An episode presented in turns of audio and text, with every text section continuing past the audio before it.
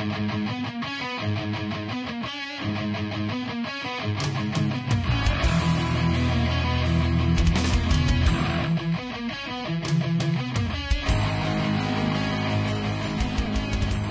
we're glad you could join us for this first installment of Clone Wars, an Orphan Black podcast. My name is Mike. And I'm Dave, and tonight we're here to talk about Season 2, Episode 1 of BBC America's Orphan Black that aired on April 19th, 2014. Episode was titled Nature Under Constraint and Vexed. Now, as Mike said, first installment, listeners may know me from the Fadeless Lost Girl podcast I record with Wayne. And of course, Mike and I have been publishing Liber8 a Continuum podcast for the past two years. But like so many others, we've been captivated by Sarah Manning and her sisters and decided to produce a short format podcast devoted to Orphan Black. And we're going to publish it on both Fadeless and Liber8 websites.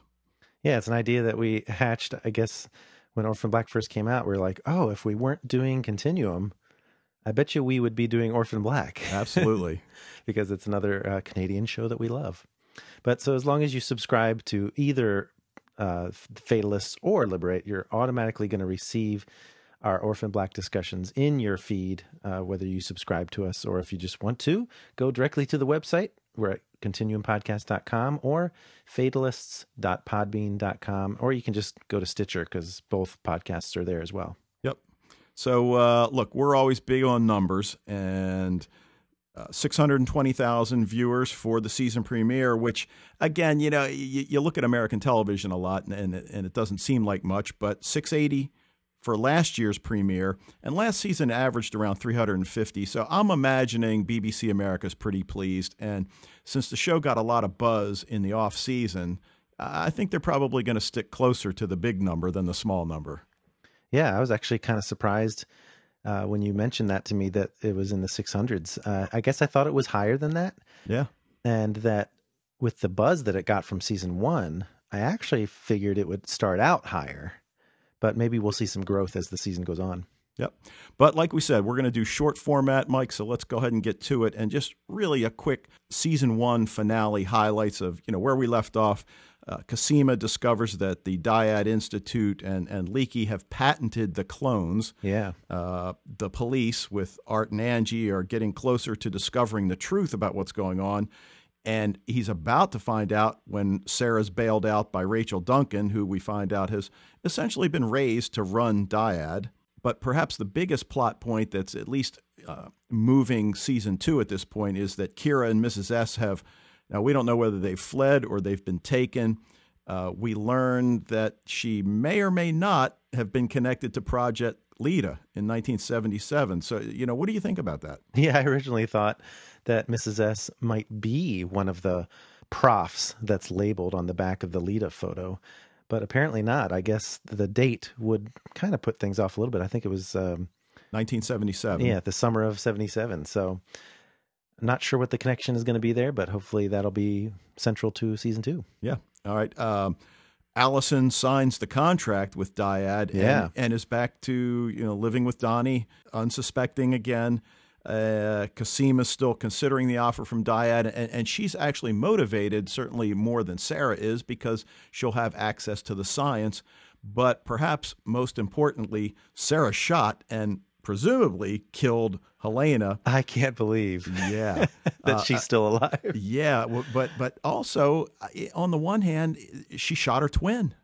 You yeah, know, that I mean, was pretty amazing. I mean, we've looked at this in, in, terms of clones and multiples and all of that, but when we found out that, you know, they were actually born of the same mother, you thought there would be kind of a, a bond, but uh, not so. Uh, Sarah's pretty hardcore, right? Well, especially especially after her birth mother, you know, sort of made an appeal. Yeah. I thought sure she was going to be more sympathetic, but nope. Yep. Well, look, like a lot of shows, you know, it breaks down into little sub stories, whether it's the procedural story as, yeah. as well as other. Obviously, in a show like Orphan Black, at least in the season two premiere, it pretty much broke down by character, and and it usually does that. So, you know, I guess the big storyline is that Sarah's desperately trying to find Kira, and look, not that we didn't know she was resourceful before, but boy, I'll tell you, she did some really cool things in this episode.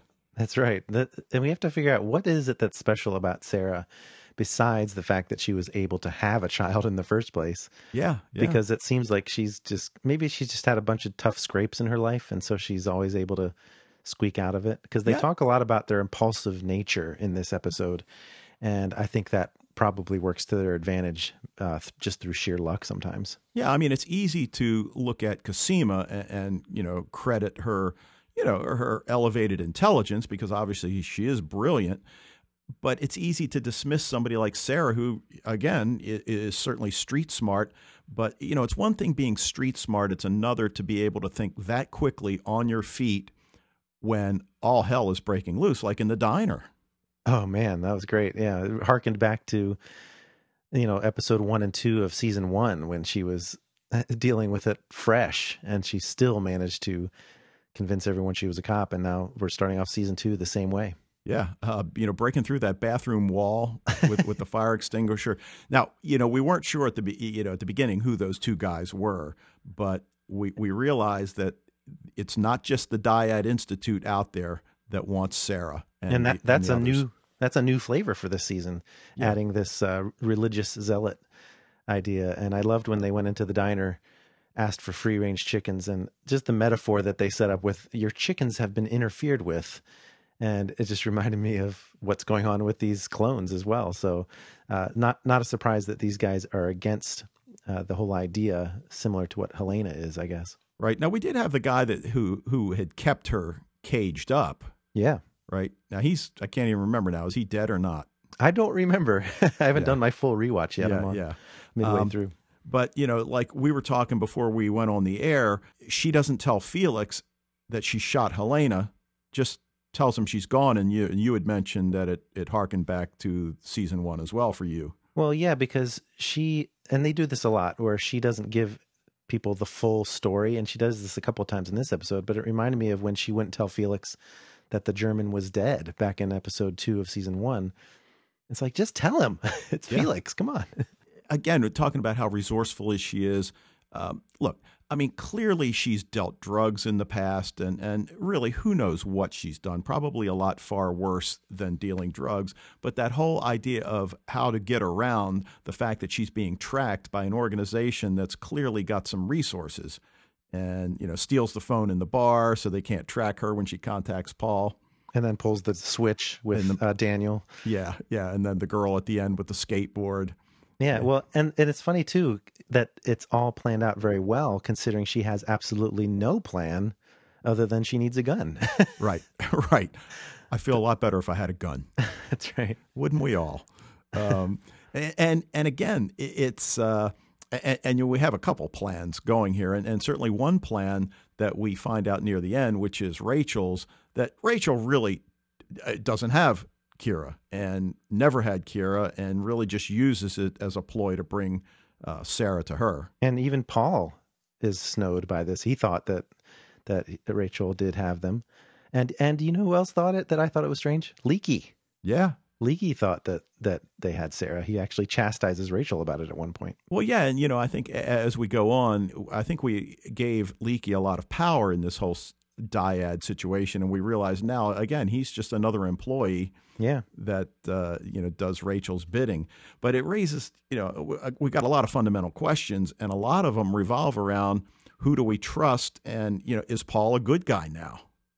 yeah. It's uh, and, well, Paul and Art are both sort of winning points back. yeah, I mean, how about she goes to Art's apartment? I mean, and and uh, again, I, I love it, and she said it at least twice. Are you sure you really want to know everything that's going on?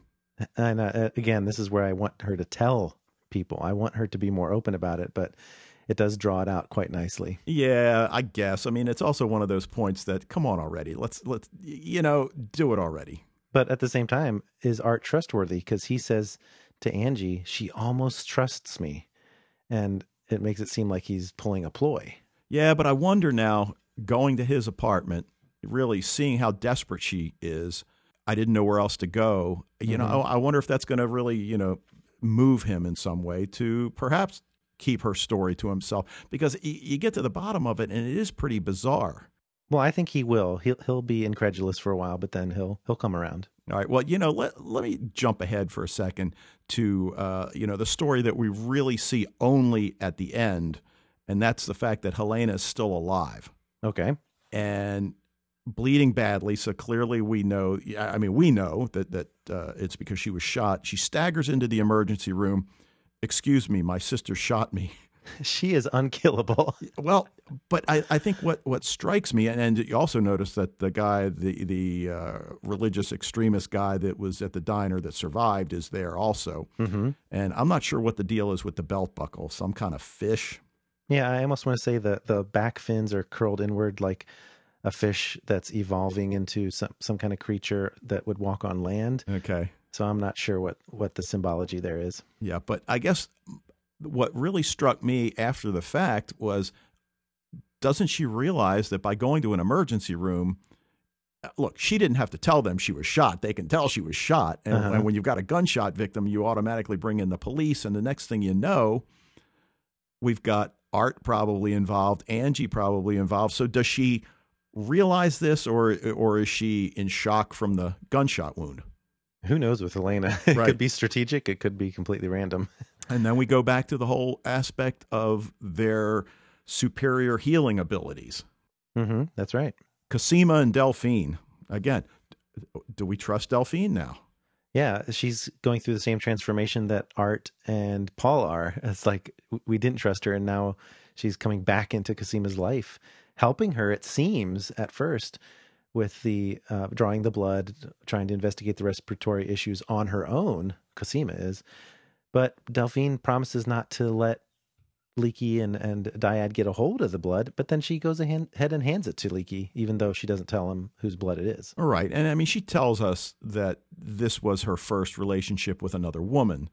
I just don't buy Delphine's sincerity, you know, in this relationship. because of that, because of the fact that she's not specifically uh, homosexual. So it makes you sort of suspicious. She, it makes her more suspicious. Yeah, and and then like you said, given the blood the Leekie, um, well, look, obviously for a few episodes, we we realize that Cosima's exhibiting the the respiratory issues. She's spitting up the blood.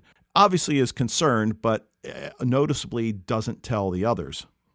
It, it, it makes you wonder: is she going to decide to work at Dyad for real? Yeah, It, just from the temptation of getting her own lab. right. And uh, again, we're still not clear. I mean, again, it, it's like with Leekie now, knowing that Rachel is above him, you wonder: is Leekie really about the science? Is he really about the, you know, the uh, neolutionist or whatever it is? Is that what it is? Yeah. Well, he seems to be have a certain amount of naivete Yeah. because he is fooled by uh, the disguise Yeah. that Sarah puts on pretending to be Cosima. But but that's uh, that's one thing I also question is because Sarah actually asks for a, her own lab of Leekie, and it makes me wonder: is that what Cosima would want? Is Sarah speaking on her behalf? Yeah, I think she just pulled that out. And and, and look, I think she would probably want her own lab, but uh, I think given the context of the Dyad Institute, there's no reason for secrecy. Mm-hmm. So that I would think she'd almost want to be around other scientists that are working on the same thing that she wants to. So, you know, I, I'm not sure it's that probably a big a deal. But, you know, the question are they back together as a couple? And Cosima tells Sarah that she's not going to be fooled again. So, uh, you know, she's certainly going back into this relationship with with one eye open for sure. Yeah, that's true. She's she's gonna maybe be a little bit more suspicious than she was originally. Right. And, uh, you know, thinking that, you know, we, we really see her naivete come out a lot. You know, she thinks she can just go to Dyad, demand that Rachel release Kira. And, you know, of course, that's not going to happen. But the, obviously, the cool twist is that, uh, you know, the big plan uh, is for her to impersonate Rachel, that is, to impersonate Cosima and go to the Dyad function.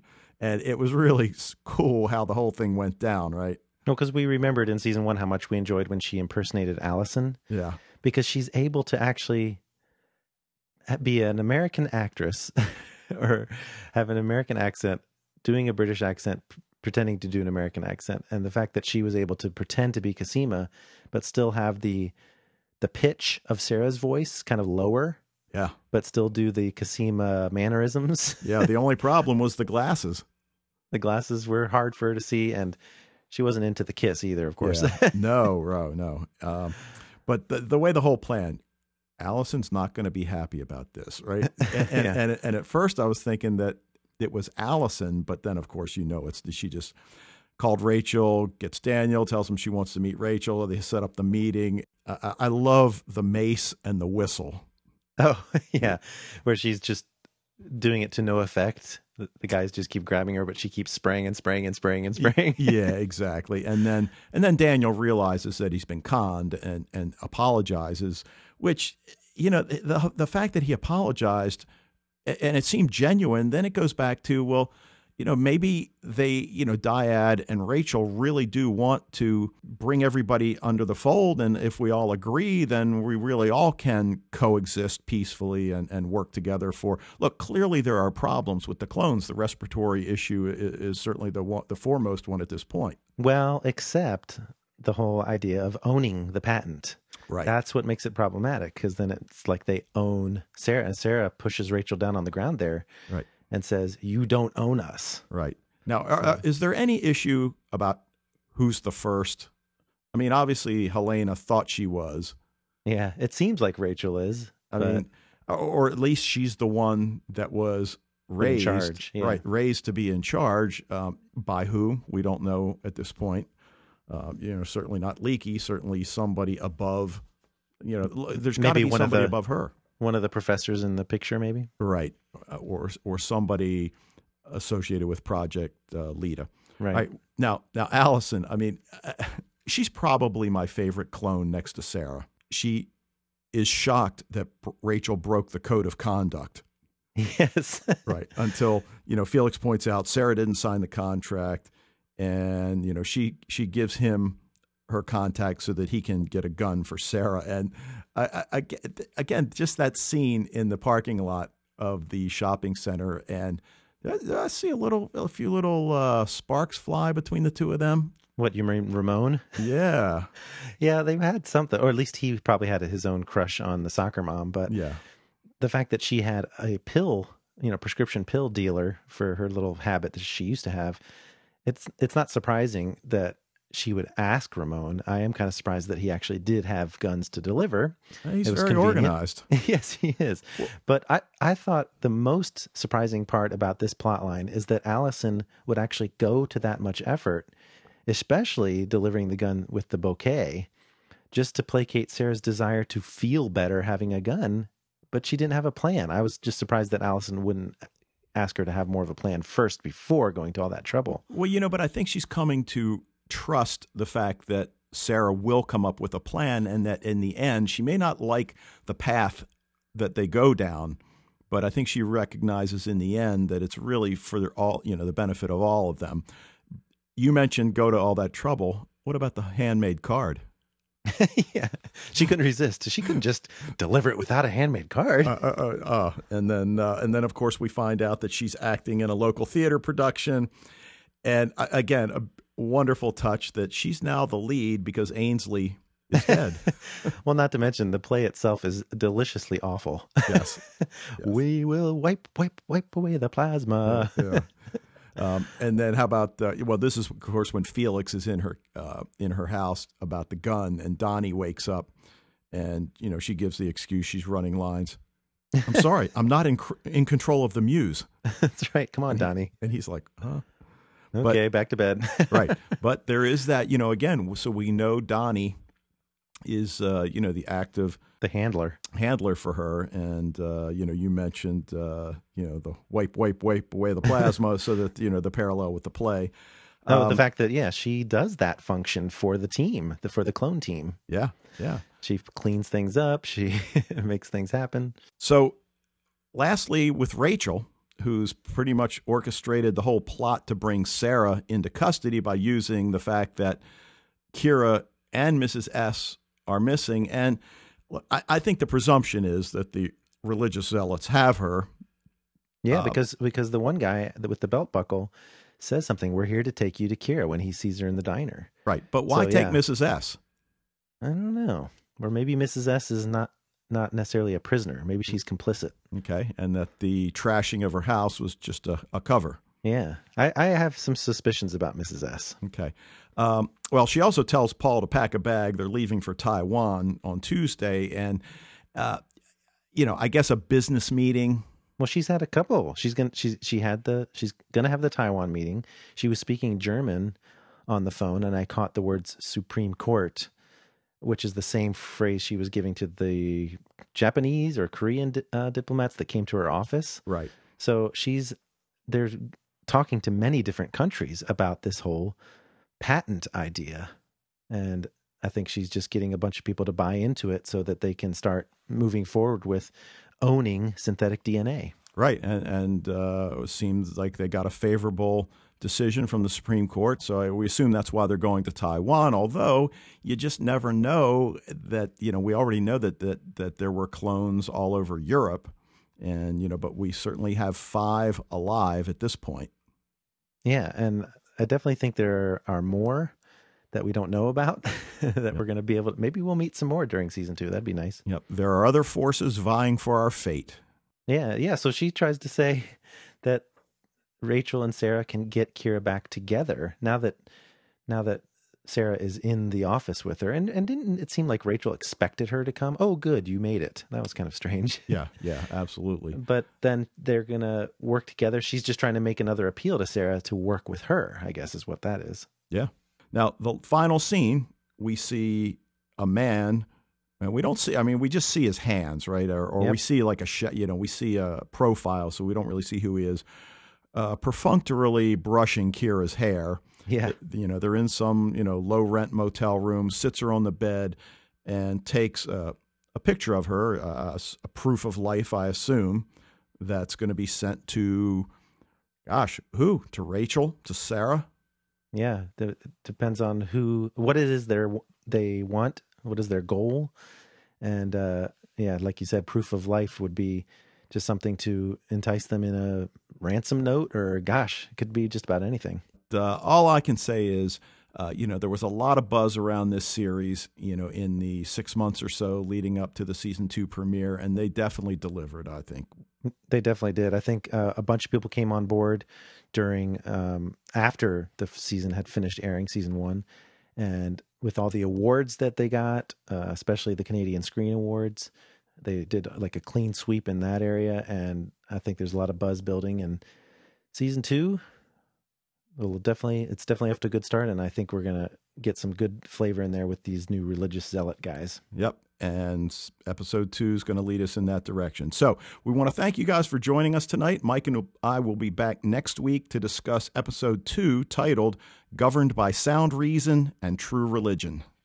And because this is part of both Fatalists and Continuum podcast, you can send us feedback on either one of those websites. You can use the speak pipe that's on the Fatalist website or the speak pipe that's on the Liber8 website on that right hand side, or you can send an email to feedback at continuumpodcast.com or fatalistspodcast at gmail.com. Or if you like, you can leave a voicemail at 773 Liberate 8. And we'll see you next week.